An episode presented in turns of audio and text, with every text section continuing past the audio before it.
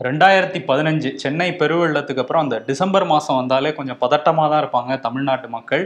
ஒரு நாலஞ்சு வருஷமாக அந்த பதட்டம் வந்து கொஞ்சம் ஸ்மூத்தாக தான் போயிட்டு இருந்துச்சு அவ்வளோ பதட்டம் இல்லாமல் இந்த வருஷம் திரும்பியும் டிசம்பரில் மூன்று நான்காம் தேதிகளில் சென்னை செங்கல்பட்டு திருவள்ளூர் காஞ்சிபுரம் நான்கு மாவட்டங்கள் பெரிய பாதிப்பு. இந்த மழையினால் ஏற்பட்டுச்சு. மிக்ஜாம் புயலால் இப்போ இன்னொரு நான்கு மாவட்டங்கள் தென் மாவட்டங்களில் அந்த பிரச்சனை ஏற்பட்டிருக்கு திரும்பியும். ஆமா கன்னியாகுமரி தூத்துக்குடி திருநெல்வேலி தென்காசி இந்த நான்கு மாவட்டங்கள்லையும் பலத்த மழை மிக மிக பலத்த மழை கனமழை அதிமழைன்னு என்னென்னோ வந்து சொல்றாங்க. இப்போ என்னன்னா தூத்துக்குடி மாவட்டமே துண்டிக்கப்பட்ட ஒரு மாவட்டமா போயிருச்சு. அங்க இருக்கிற யாரையுமே காண்டாக்ட் பண்ண முடியலங்கிற சூழல் தான் வந்து இப்போ வரைக்கும் நிலவிக்கிட்டு இருக்கு. ஏன்னா ஞாயிற்றுக்கிழமை காலையில பெய்ய ஆரம்பிச்ச மழை இன்னைக்கு வந்து என்ன செவ்வாய்க்கிழமை வந்துருச்சு. ரெண்டு நாட்கள் அடிச்சு துவைச்சது மட்டும் இல்லாம இன்னைக்கும் வந்து சென்னை வானிலை ஆய்வு மையம் இந்த நான்கு மாவட்டங்களுக்கும் இன்னைக்கு ரெட் அலர்ட் வந்து கொடுத்துருக்காங்க. ஆனால் மழை கொஞ்சம் ஓஞ்சிருந்தா கூட அந்த மழையோட சூடுகள் போறதுக்கே இன்னும் ஒரு வார காலம் ஆகும் அப்படின்லாம் சொல்றாங்க. இந்த பக்கம் கால்நடைகள் இப்போ மனிதர்களாவது டக்குன்னு ஃபர்ஸ்ட் ஃப்ளோர் வரக்கூடிய ஒரு சூழலாம் இருக்கும். பட் அந்த சைடு பார்க்குறப்ப நிறைய விவசாயிகள் தான் இருக்காங்க. விவசாயம் சார்ந்து இந்த தொழில்கள் தான் நிறைய நடந்துகிட்டு இருக்காங்க. விவசாயிகள் அவங்களுடைய எல்லா வாழ்வாதாரத்தையும் இழந்துட்டு வந்து நின்றுகிட்டு இருக்காங்க. வந்து கால்நடைகளும் என்ன நிலைமைக்கு உள்ளாயிருக்கும்னே தெரியல அப்படின்னு சொல்றாங்க முக்கியமா திருநெல்வேலி தூத்துக்குடி பகுதியில் தென்காசி வந்து பகுதியில். இதுலன்னா ஏரி குளம் எல்லா பகுதியிலுமே நிறைஞ்சு வழிஞ்சது மட்டும் இல்லாமல் பல இடங்களில் உடைப்பு ஏற்பட்டு அது வேற ஊருக்குள்ள வெள்ளாம வந்து போய்கிட்டு. எங்க உடைப்பு ஏற்பட்டிருக்குங்கிறத இப்போ அரசாங்க அதிகாரிகள் கண்காணிக்க கூட முடியல. ஏன்னா அந்த அளவுக்கு ஒரு பெரிய சேதம் தான் வந்து சொல்றாங்க. திருநெல்வேலி சேர்வலாறு மணிமுத்தாறு பாபநாசம் எல்லா அந்த அணைகளுமே வந்து நிரம்பி இருக்கு. அதே மாதிரி தாமிரபரணி ஆறு இப்போ வந்து நாலாயிரம் கண்ணாடி தண்ணீர் வந்து திறந்து விட்டுருக்காங்க. அதனால கரையோர பகுதியில் எல்லாமே ஒரு பெரிய சேதம் தான் ஏற்படுத்தியிருக்கு அப்படிங்கிறத வந்து சொல்றாங்க. இன்னொரு பக்கம் வந்து தென்காசி கடையநல்லூர் சங்கரன் கோயில் சுரண்டை ஆலங்குளம். இதுல வந்து சங்கரன் கோயில்ல பதினாலு வீடுகள் வந்து இடிஞ்சு விழுந்திருக்கு. நிறைய பேர் இறந்து போயிருக்கிறதா வந்து சொல்றாங்க. அதே மாதிரி சு- சுரண்டையில் வந்து ரெண்டு வீடுகள் வந்து இடிஞ்சு விழுந்திருக்கு. இது வரைக்கும் திருநெல்வேலியில மட்டுமே ஒரு ஐந்துக்கும் மேற்பட்ட உயிரிழப்புகள்னு சொல்றாங்க. தூத்துக்குடியில நிலவரமே என்னன்னு வந்து தெரியவே இல்லை இல்ல தூத்துக்குடி நிலவரம் வந்தால் தான் வந்து நமக்கு வந்து தெரிய வரும். இன்னொரு பக்கம் தூத்துக்குடி அந்த சாயப்பட்டினத்துல இதுவரை இல்லாத அளவு. தொள்ளாயிரத்து ஐம்பது எம்எம் மழை வந்து பெஞ்சிருக்கான். இதுக்கு முன்னாடி ஆயிரத்தி தொள்ளாயிரத்தி தொண்ணூத்தி ரெண்டுல மாஞ்சோலையில காக்காச்சியில வந்து தொள்ளாயிரத்தி அறுபத்தஞ்சு எம்எம் மழை வந்து பெஞ்சிருக்கு. அதற்கு பிறகு கிட்டத்தட்ட நெருங்கிருச்சு தொள்ளாயிரத்தி எண்பது எம்எம் இருபத்தி நாலு மணி நேரத்துல பெஞ்சதுன்னா என்ன ஆகும்? இது அரசாங்கத்தை குறை சொல்லி என்ன பண்ண முடியுங்கிற மாதிரி தான் இருக்கு. ஒரு பெரிய டிசாஸ்டர் தான் சொல்றாங்க. ஆமா இந்த காலநிலை மாற்றத்தை நம்ம அவ்வளோ அசால்ட்டா எடுத்துக்க முடியாதுங்கிறது தான் இந்த மழை வந்து காட்டியிருக்கு. ஏன்னா ஒரு சமவெளி பகுதி தான் அது. அங்க புயல் வர்றதுக்கான வாய்ப்பு இல்லை. கடல் இல்ல பக்கத்துல இருந்தா கூட திருநெல்வேலிலாம் இவ்வளோ பெரிய பாதிப்பு ஏற்பட்டிருக்கு. ஆமா. பருவமழையிலே இவ்வளோ பெரிய பாதிப்பு. அங்க நம்ம நிருபர்கள் வந்து Antony Raj Ramkumar Karthikeyan Balasubramanian R M Muthuraj Vijay Sindhu இவங்க எல்லாருமே களத்தில் நின்று பல மாவட்டங்கள் தான் நமக்கு செய்தியாக வந்து கொடுத்துட்டு இருக்காங்க. விஜய் கோயம்புத்தூர்ல இருந்து அந்த ஸ்பாட்டுக்கு வந்து போயிருக்காரு. இப்போ அந்த காட்சிகள் பார்க்க பார்க்க இப்படி அந்த ஊர் மாறி இருக்கே. ஏன்னா வெள்ளக்கடை தான் இருக்கு. இன்னொரு பக்கம் இது ஆளுநர் வந்து நேத்து சென்னை வெள்ளத்தப்ப எங்க போனாருன்னே தெரியல ஆளுநர். ஆனா இப்போ வந்து தலைமைச் செயலாளர்கிட்ட கேட்டிருக்காரு என்னென்ன நடந்திருக்கு அப்படிங்கிறது. மத்திய அரசு அதிகாரிகளோடையும் இந்த மீட்பு பணி பற்றி ஆலோசனை பண்ண போறதா ஒரு தகவல் வெளியாயிருக்கு. இருக்குது தமிழ்நாடு ஆளுநர் ஆர். என். ரவி வந்து இதை பண்ணிட்டு இருக்காரு இன்னொரு பக்கம் எடப்பாடி பழனிசாமி எதிர்க்கட்சி தலைவர் வந்து அவரு அவருமே சென்னை வெள்ளத்தப்ப சேலத்தில் இருந்தார். இப்போ வந்து அந்த நான்கு மாவட்டங்களையும் நேரில் போய் பார்வையிட்டு இருக்காரு அப்போ வந்து பேட்டி அந்தந்த மாவட்டங்களில் பே பேட்டியும் கொடுத்துட்ருக்காரு. அதில் என்ன சொல்லியிருக்காரு அப்படின்னா சென்னை மக்கள் மாதிரி இங்கேயும் கண்டுகொள்ளாமல் விட்டுறாதீங்க அப்படின்னு ஃபஸ்ட்டு சொல்லியிருந்தாரு. இன்னைக்கு வந்து சில முகாம்களை பார்வையிட்டுட்டு இங்கே மக்கள் வந்து உணவின்றி தவிக்கிறாங்க. இந்த அரசு வந்து இன்னும் வேகமாக செயல்படணும் அப்படிங்கிறத சொல்லியிருக்காரு. மழை வந்து சென்னை ப சென்னை வானிலை மையம் பதினாலாம் தேதியே இங்கே மழை வரும்னு சொல்லிட்டாங்க. ஆனால் முன்னெச்சரிக்கை நடவடிக்கை சரியாக எடுக்கலைன்னு தமிழக அரசு வந்து குற்றம் சாட்டியிருக்காரு. அஹ் முதல்வர் ஸ்டாலின் வந்து டெல்லியில இருக்காருல்ல அவர் நாளைக்கு தூத்துக்குடி போறதா இருக்காரு. டெல்லியில இருந்து அவர் கொடுத்த பேட்டியில என்ன சொல்லியிருக்காருன்னா சென்னை வானிலை ஆய்வு மையம் வந்து பதினேழாம் தேதி தான் வந்து கனமழை பெய்யும். பதினேழு பதினெட்டு இந்த மாவட்டங்கள்லன்னு சொல்லி எங்களுக்கு வந்து கொடுத்தாங்க. ரொம்ப தாமதமா தான் கொடுத்தாங்க. ம். அஹ் இருந்தா கூட நாங்க முன்னெச்சரிக்கையா சில நடவடிக்கைகள் எடுத்திருந்தோம் அப்படிங்கிறத அவர் சொல்லியிருக்காரு. தாமதமா கொடுத்தா கூட நாங்க உரிய நடவடிக்கை ரொம்ப வேகமா எடுத்தோம் அப்படின்னு சொல்லி டெல்லி போய் வந்து சொல்லியிருக்காரு. இப்போ டெல்லி போனதான் ஒரு பெரிய பிரச்சனையா வந்து பிஜேபியும் பிஜேபி சரி அதிமுகவும் சரி மாறி மாதிரி பேசிட்டு இருக்காங்க. இந்தியா கூட்டணியோடைய அந்த அரசியல் தான் முக்கியமே தவிர மக்களுடைய நலன் முக்கியம் இல்லைங்கிறது அவருடைய செயல்பாடுல இருந்து நீங்க பாருங்க அப்படின்லாம் சொல்றாங்க. நாளைக்கு தூத்துக்குடி வரதா சொல்லியிருக்காரு. தென் மாவட்டங்களுக்கு வரதாக முதலமைச்சர் சொல்லியிருக்காரு ஆமா பிரதமர் மோடி கிட்டயும் அந்த மிக்ஜாம் புயல் பத்தி பேசணும்னு டைம் கேட்டிருக்காரு இன்னைக்கு நைட் வந்து பேசுவார் நம்ம எதிர்பார்க்கலாம். அதே மாதிரி ஸ்பாட்ல எட்டு அமைச்சர் இருக்காங்க பத்துக்கும் மேற்பட்ட ஐஏஎஸ் ஆபீசர் இருக்காங்கன்னு சொல்லிட்டு முதலமைச்சர் சொல்லியிருந்தாரு அதே மாதிரி இந்த ஆளுநர் வந்து அதிகாரிகள் கூப்பிட்டு வந்து பேசுறாருல. அது கேள்வியா கேட்டப்ப முதலமைச்சர் என்ன சொல்றாருன்னா குடியரசுத் தலைவர் ஆய்வு பண்ணா பிரதமரோட மனநிலை எப்படி இருக்குமோ அதுதான் என்னோட மனநிலை அப்படின்னு சொல்லிட்டு காட்டமாக இன்டெரக்டா வந்து பதில் சொல்லிட்டு வந்து கிளம்பி இருக்காரு. இதுல இன்னும் என்னன்னா அந்த ஐஏஎஸ் ஆபீசரை பத்தி பேசுறப்ப இங்க திருநெல்வேலி கலெக்டர் கார்த்திகேயன் என்ன பண்ணிருக்காரு? இப்ப சென்னையில நம்ம பார்த்திருந்தோம் அந்த நார்த் மெட்ராஸ்ல ஒரு கர்ப்பிணி பெண் அந்த போதிய அந்த அவசர கால எண்ணுக்கு கால் பண்ணா கூட உங்களுக்கு மருத்துவ உதவி உடனடியாக கிடைக்காததுனால அந்த குழந்தை வந்து இறந்து போச்சு. அதுக்கு பெரிய பெரிய சர்ச்சையெல்லாம் ஏற்பட்டதுல. இதுல இருந்து நிச்சயம் பாடம் கத்திருப்பாருன்னு நம்ம நினைக்கிறோம். அவர் என்ன பண்ணியிருக்காரு அந்த கவர்மெண்ட் டேட்டா இருக்கும்ல. மொத்தம் திருநெல்வேலியில இந்த அடுத்த ஒரு முப்பது நாட்களுக்குள்ளார பிரசவம் வர்ற மாதிரி இருந்த அந்த கர்ப்பிணி பெண்களோட எண்ணிக்கை அறுநூத்தி தொண்ணூத்தாறு. இவங்க எல்லாத்தையும் உடனே ரெஸ்கியூ பண்ணி ஹாஸ்பிட்டல் சேர்த்துட்டாரு அவர். ஒரு சிறப்பான நடவடிக்கை வந்து எடுத்திருக்காரு முன்னெச்சரிக்கையா? ஆமா. இந்த மாதிரி வந்து இப்ப சென்னையில இருந்து நிறைய பாடங்களை கத்துருக்கலாம் தமிழ்நாடு அரசு. ஆனா திரும்பவும் வந்து என்ன சொன்னாங்க? அப்ப என்ன சொன்னாங்க? இதே ரெட் அலர்ட் கொடுத்தப்ப மழை வரும்னு சொன்னாங்க. ஆனா இவ்வளவு மழை வரும்னு சொல்லல அப்படின்னு தான் முதலமைச்சர் ஸ்டேட்மெண்டாவே இருந்துச்சு. இப்பயும் வந்து அமைச்சர் மனோத்தங்க என்ன சொல்றாருன்னா வானிலை ஆய்வு மையம் மழை வரும்னு சொன்னாங்க. ஆனா இவ்வளவு மழை வரும் சொல்லல அப்படிங்கறத அவங்க குறிப்பிடுறாங்க. ஆனா சென்னை வானிலை ஆய்வு மையம் பாலச்சந்திரன் என்ன சொல்றாருன்னா இருபத்தோரு சென்டிமீட்டருக்கு மேல நாங்க பேஞ்சாலே ரெட் அலர்ட் தான் நாங்க கொடுப்போம். தொண்ணூறு சென்டிமீட்டர் எண்பது சென்டிமீட்டர்லாம் எப்படி நாங்க சொல்ல முடியுங்கிறது அவருடைய இதாவே இருக்கு. ஆமா முழுமையா கணிக்க முடியாது அப்படிங்கிற ஒரு பிரச்சனையுமே இருக்கு. மழை மழை வந்து எந்த அளவு பொழியும் அப்படிங்கறத கணிக்க முடியாது. ஏன்னா பாலச்சந்திரன் சார் கிட்ட நானும் நீங்களுமே நினைக்கிறேன். சில மாதங்களுக்கு முன்னாடி எப்படி நீங்க கணிக்கிறீங்க அப்படிலாம் கேட்டப்ப இது வந்து பல டெக்னாலஜி மூலமாக விஞ்ஞானபூர்வமா வளர்ந்த நாடுகளே பண்ண முடியாதான் யதார்த்தமான உண்மை அப்படின்னு தான் சொல்லியிருந்தாரு. ஒரு தரவு நம்ம கண்ணால பார்த்திருந்தோம்.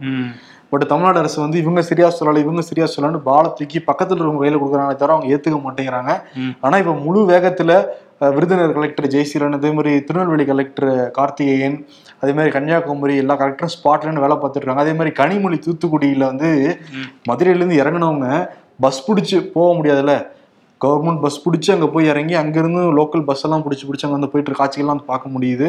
இன்னும் துரிதமா வந்து வேலை செய்யணும் நிவாரணங்கள் இன்னும் வேகமா கொண்டு போய் வந்து கொடுக்கணும். ஆமா அதே மாதிரி பாஜக எம்எல்ஏ நயினார் நாகேந்திரன் வந்து களத்தில் நயினார் நாகேந்திரன் அவரோட டீம் வந்து சோஷியல் மீடியால களமிறங்கி சில வீடியோஸ் போட்டுட்டு இருந்தாங்க. அவர் ஒரு குழந்தையை காப்பாத்துற மாதிரி.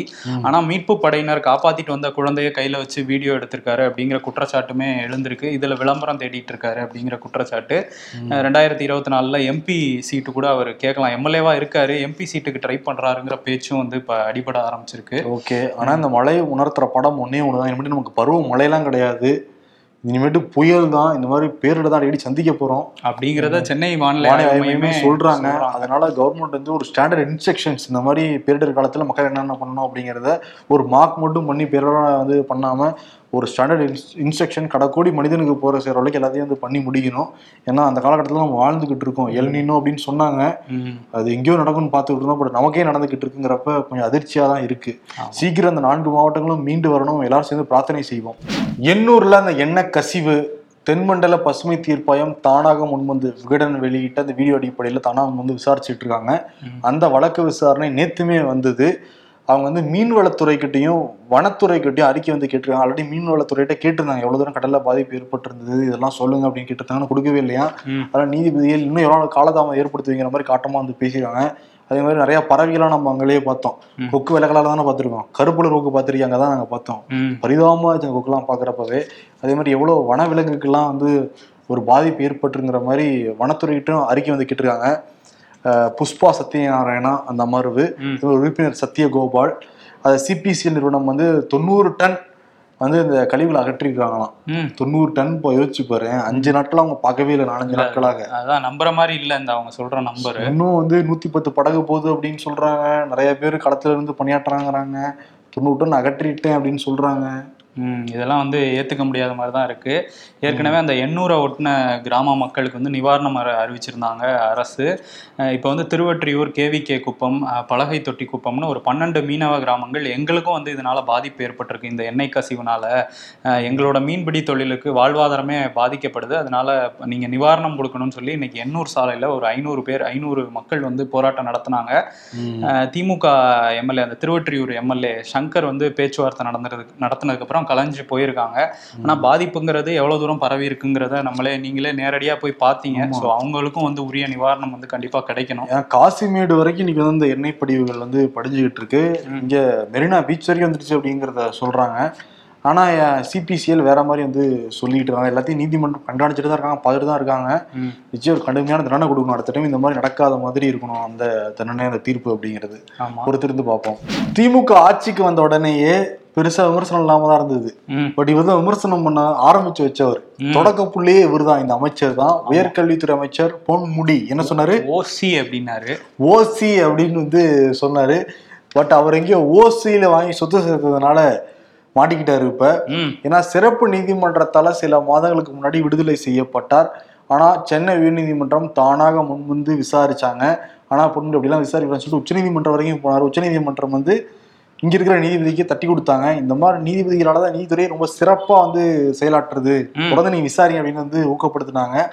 இப்ப அந்த நீதிபதி வந்து தீர்ப்பு மட்டும் இன்னும் சொல்லல. தீர்ப்பு விவரம் மட்டும் இருபத்தி ஓராம் தேதி சொல்றதா சொல்லியிருக்காரு. ஆனா வந்து குற்றவாளி அப்படிங்கறத அறிவிச்சிருக்காங்க பொன்முடி. விழுப்புரத்துல இருந்திருக்காரு அவரு. சொன்ன உடனே அந்த முன்னாடி இருந்த கொடியை வந்து அகற்றியிருக்காங்க. இந்திய கொடியை வந்து. அகற்றியிருக்காரு. பத்திய பத்திரிகையாளர் சந்திக்கிறத தவிர்த்திருக்காரு. உடனே வீட்டுக்கு போய் கட்சிக்காரங்க சில வழக்கறிஞரோட ஆலோசனை பண்ணிட்டு அப்புறம் திருப்பி சென்னை வந்துகிட்டு இருக்காரு பொன்முடி. என்னன்னா வருமானத்துக்கு அதிகமாக அறுபத்தி நாலு புள்ளி தொண்ணூறு சதவீதம் சொத்து சேர்த்தாருங்கிறதா வழக்கு. என்னன்னா ஒரு கோடியே எழுபத்தஞ்சு லட்சம் தான் சொத்து விவரங்கள். ஒரு கோடி எழுபத்தஞ்சு லட்சம் தானா? இந்த வழக்குக்கு. இந்த வழக்குக்கு. இருபத்தி ஓராம் தேதி தெரியும். ஆல்ரெடி ஒரு இலாக்கால அமைச்சர் இருக்காரு. பட் இவருக்கு தண்டனை வந்து கொடுத்துட்டாங்கன்னா எம்எல்ஏ பதவி பதவியே பறிபோகிற சூழல் வந்து ஏற்படும். ஆமா ஏன்னா அது சிறை தண்டனைங்கிறத தாண்டி எந்த தண்டனை கொடுத்தாலும் இவரோட பதவி பறிக்கப்படும் அப்படின்னு தான் சொல்றாங்க. ஏன்னா ஊழல் வழக்கு அப்படிங்கிறதுனால. ஸோ இருபத்தொன்னாம் தேதி வரை நம்ம வெயிட் பண்ணி எவ்வளோ தண்டனை எவ்வளோ ஆண்டு சிறை தண்டனை இல்ல அபராதம் மட்டும் விதிக்கிறாங்களாங்கிறதெல்லாம் பொறுத்து பார்க்கணும். அபராதம் மட்டும் விதிக்கிறாங்கன்ட்டு. இல்ல என்ன பண்ண போறாங்கங்கிறத நம்ம பார்க்கணும். ஆனா இவரு மட்டும் மாட்ட போறது இல்ல. இதே நீதிபதி இன்னும் பல பேரும் மேல தானா வந்து விசாரிக்க ஆரம்பிச்சிருக்காரு.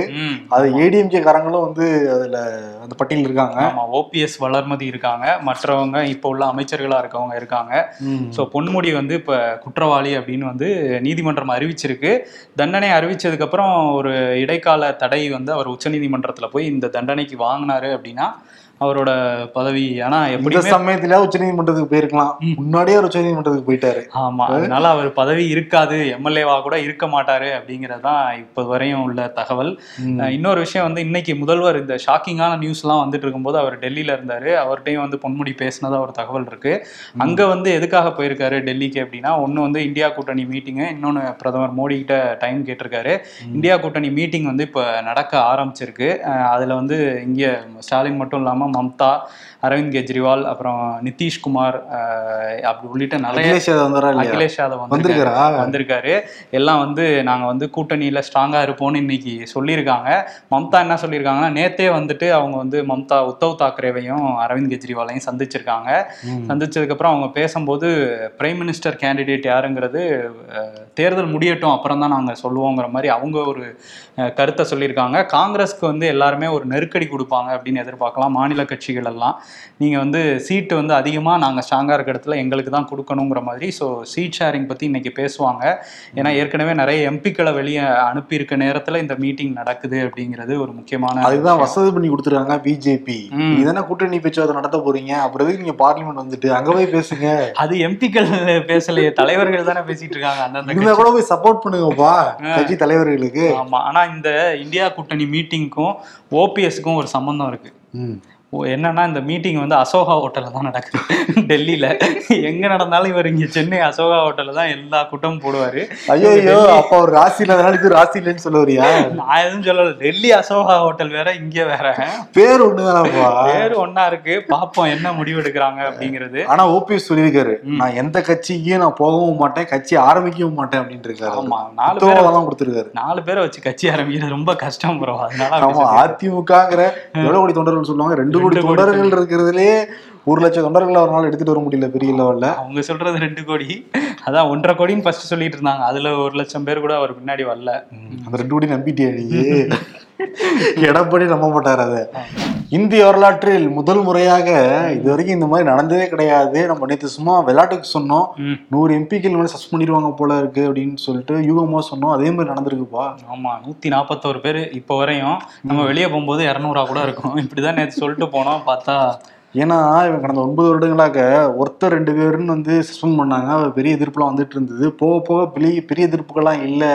அதெல்லாம் நம்ம டேக்கிள் பண்ணிடலாம். அதெல்லாம் நம்ம டீல் பண்ணிடலாம் நினைச்சவங்க இப்போ நூறுக்கும் மேற்பட்ட எம்பிக்கள் வந்து வெளியே அனுப்பிக்கிட்டே இருக்காங்க.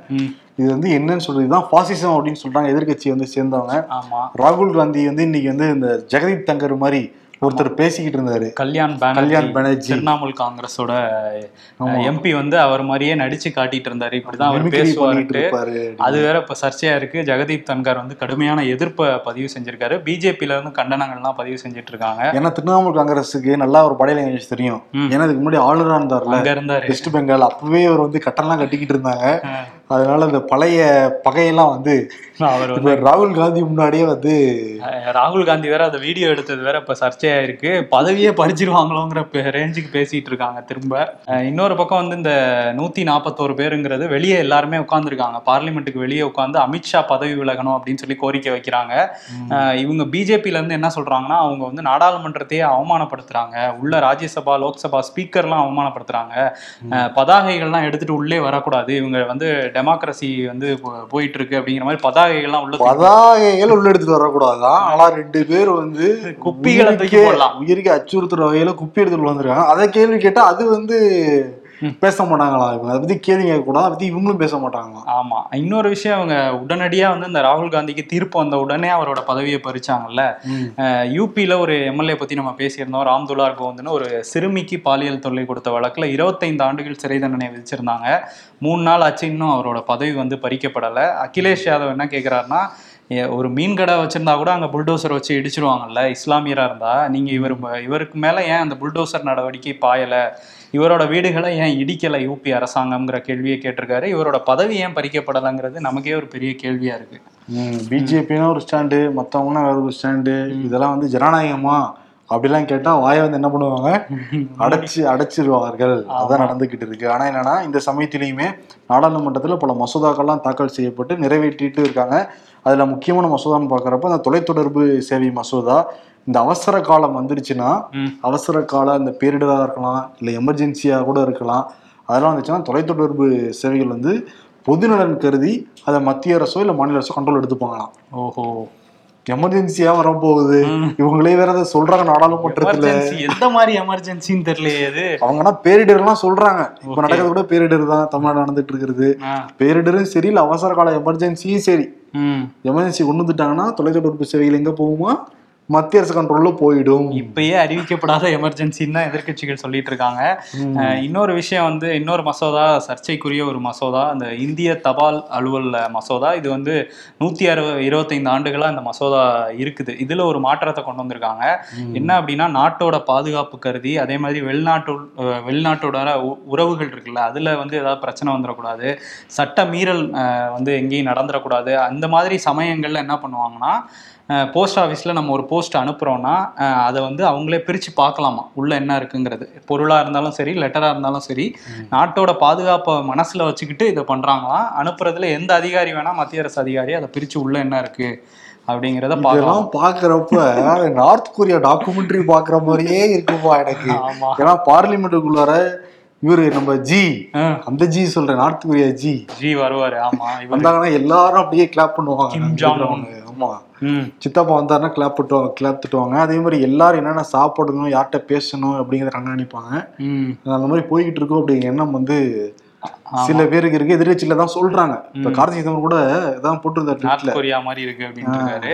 இன்னொரு விஷயம் என்னன்னா இந்த ரெண்டாயிரத்தி ஐநூறு ஆப்ஸ் இதுக்கிடையில ஒரு நல்ல விஷயமே வந்திருக்கு. அந்த கடன் செயலிகள் இருக்குல்ல நிறைய பேர் பணத்தை அதுல இழந்துகிட்டு இருக்காங்க. லோன் ஆப்ஸ்ன்னு சொல்லிட்டு கூகுள் பிளேல இருக்கு. அதுல வந்து ஒரு ரெண்டாயிரத்தி ஐநூறு ஆப்ஸை வந்து நீக்கி இருக்காங்களாம் மத்திய அரசும் ஆர்பிஐயும் சேர்ந்து.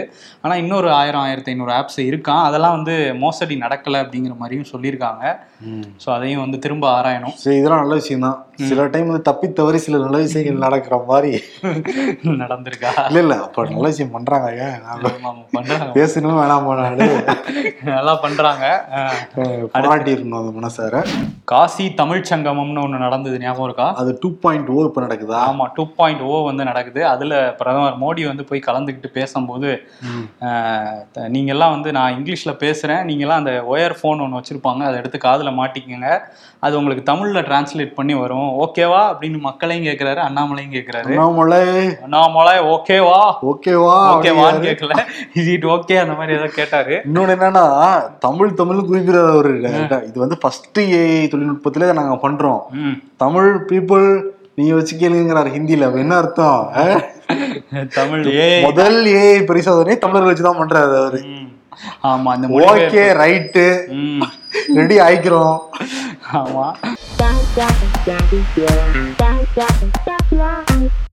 டேய் சென்னையில வெள்ளம்லாம் வடியிட்டோம். நீ வா எங்க ஊருக்கு போலாம். அப்படின்னு தூத்துக்குடிக்காரங்க சென்னையன்ஸ்ட கூப்பிடுறாங்களாம். வரப்போற புது வருஷத்துக்கு நாம எதுவும் செய்ய வேண்டாமா? அதுதான் நம்மளை வச்சு செய்யுமா?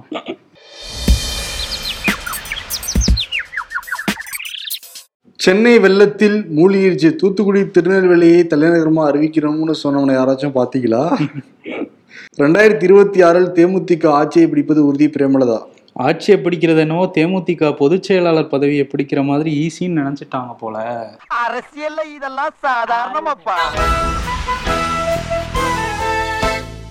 விருது பிரதமர் மோடிக்கு வந்து கொடுத்துடலாம். ம். ஒரு சர்வாதிகாரமாக தான் பண்ணிக்கிட்டு இருக்கான்னு சொல்லிட்டு எதிர்கட்சிகள் எல்லா எதிர்கட்சிகளும் சேர்ந்து வந்து குரல் கொடுத்துக்கிட்டு இருக்காங்க. ஆனா இது வந்து வரலாற்றுல இல்லாத அளவுக்கு ஒரு அதிகார போக்கோட நூறுக்கும் மேற்பட்ட எம்பிகளை வெளிநடப்பு வெளியேற்றுறது அப்படிங்கிற சஸ்பெண்ட் பண்றது அப்படிங்கிறது ஜனநாயக போக்கா அப்படிங்கிற ஒரு கேள்வி எழுது. ஏன்னா இப்பதான் வர அந்த சில மாதம் கூட ஆகல ஜனநாயக கோயில் புது ஜனநாயக தாய் அப்படிலாம் சொன்னாங்க. அங்க வந்து கேள்வி கேட்கறது தான் உரிமை அடிப்படை உரிமையே அதுதான். ஆனா கேள்வி கேட்டா நீ நீக்குவோம் அப்படின்னா அப்ப எதுக்காக அவ்வளவு கோடி செலவு பண்ணி ஒரு கேள்வியுமே நிக்குது? ஆமா. எல்லாரையும் வெளியேற்றிட்டாங்கன்னா விவாதமே இல்லாம மசோதாக்கள் நிறைவேற்றலாம் நினைக்கிறாங்க போல. அப்படிதான் நிறைவேறிக்கிட்டு இருக்கே. ஆமா. ஆமா. அதனால என்னன்னா வடிவேல் ஒரு படத்துல சொல்லுவாரு கெட் அவுட் ஐஸே அப்படிம்பாரு. ம். இந்த மாதிரிதான் பண்ணிட்டு இருக்காங்க அப்படிதான் ஈஸியா பண்ணிட்டு இருக்காங்க கெட் அவுட் ஐஸே அப்படின்னு. ஏன்னா எதிர்கட்சிகள் ரொம்ப ஸ்ட்ராங்கா இல்லாதனாலதான் நடக்குது. இவரு பொன்முடிக்கு இல்லையா? கெட் அவுட் ஐசே கோர்ட் வந்து அந்த பதவியில இருந்து அது இருபத்தோராம் தேதிக்கு பேர் ரிசர்வ் பண்ணி வைப்போம் அந்த அவார்டை ஓகே. அவருக்கு அவார்டு கோர்ட்டே இன்னைக்கு கொடுத்துட்டாங்க. அதனால பிரதமர் மோடிக்கு அவார்டு மோடிக்கு கெட் அவுட் ஐஸே அதோட இதுதானே ரொம்ப முக்கியமானது ஆமா நூத்தி நாற்பத்தோரு பேருங்கிறது யாருமே எதிர்பார்க்காத ஒரு விஷயம். ஒருத்தருக்கே மோ மைத்ராகவே நம்ம பேசிக்கிட்டு இருந்தோம். ஆ, ஒருத்தர்னு பார்த்து முடிக்கிறதுக்குள்ளார எல்லாரையும் கனவு மாதிரி. இருக்கு நூத்தி நாற்பத்தோரு பேர் அப்படிங்கிறது. சரி அதனால கெட் அவுட் ஐஸே அப்படி விருதை கொடுத்துட்டு விடைபெறலாம். நன்றி வணக்கம். ஆனா சீக்கிரம் தூத்துக்குடி திருநெல்வேலி கன்னியாகுமரி தென்காசி மீண்டு வரணும்னு நம்ம வந்து பிரார்த்தனை செய்வோம். நன்றி.